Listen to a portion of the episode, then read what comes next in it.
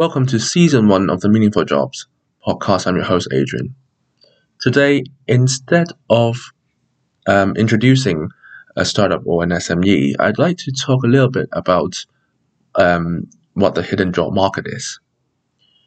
Um, a lot of people, a lot of candidates, um, even experienced candidates, they don't really understand how big the hidden market is, the hidden job market is, and how many opportunities it entails. For you know the more successful candidates, like ones who have you know good employer references, um, these candidates do not have to write their own CVs. They just get headhunted from you know role to role. They never had to directly apply to jobs. But even so, a lot of these candidates that I've spoken to, they don't really know how big the hidden job market is and why people should actively reach out to recruiters in the hidden job market. Um, as I've always mentioned in, throughout this podcast, um, the reason why I started this is because I want people to um, not just look at how much they can earn through their careers, but how they can contribute to a meaningful company that in turn contributes to the wider society.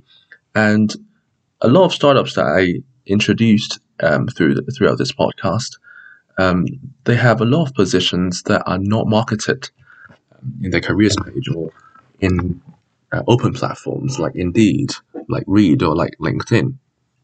Um, so what I always tell people to do is you should always actively research the latest trends. Um, you should always actively look at promising companies like startups.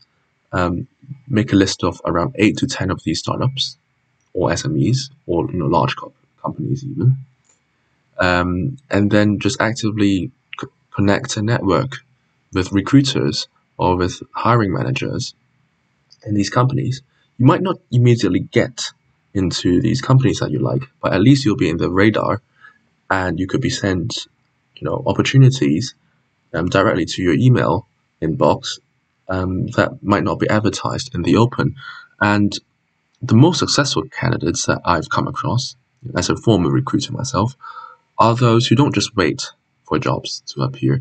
They take their destiny into their own hands. They revise um, and reflect on their career goals, um, how they can contribute to the wider society through what they do, and not just wait a stable paycheck at the end of every month. Mo- actually, more than 70% of jobs, some estimates are up to 80%, where they state that um, you know 80% of the jobs are not in the open market. The ones that you see online are often those that are more like you know in the entry level kind of a role, or even if there are senior level roles marketed um, in the open, um, priority will always be given to candidates who have already had an pre who have already had a pre-existing relationship uh, with the rec- recruiter um, online. So it's very important to continue networking and not just wait for a recruiter to headhunt you, even though that might be the case. Um, I've known I've known people who who've had their salaries more than triple because they've built a great relationship with various recruiters for companies that they really want. And in some cases, not only the recruiter knows the candidate, but even senior level people knows the candidate. And if that's the case, that's even better.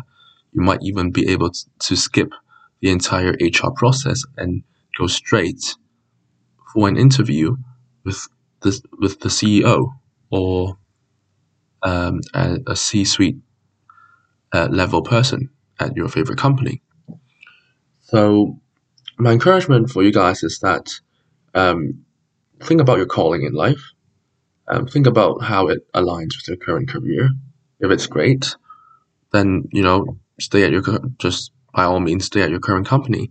But if you think you know more changes can be made to make your life more positive, um, especially career wise, I would really encourage you guys to just make a short list of the companies you like, um, or you can revisit my episodes uh, before where I've carefully selected mean, meaningful companies are like. Um, write down a list, even if they're not currently hiring in where you live, or they, they might even be hiring in an entirely different country. You never know; they might expand to your country, um, you know, all of a sudden, right? So, make a list of these companies you like. Um, try to get to know recruiters, keep them on your radar, um, and you might be given opportunities that never that you know, don't exist in the open market. So thanks for watching. See you in the next episode.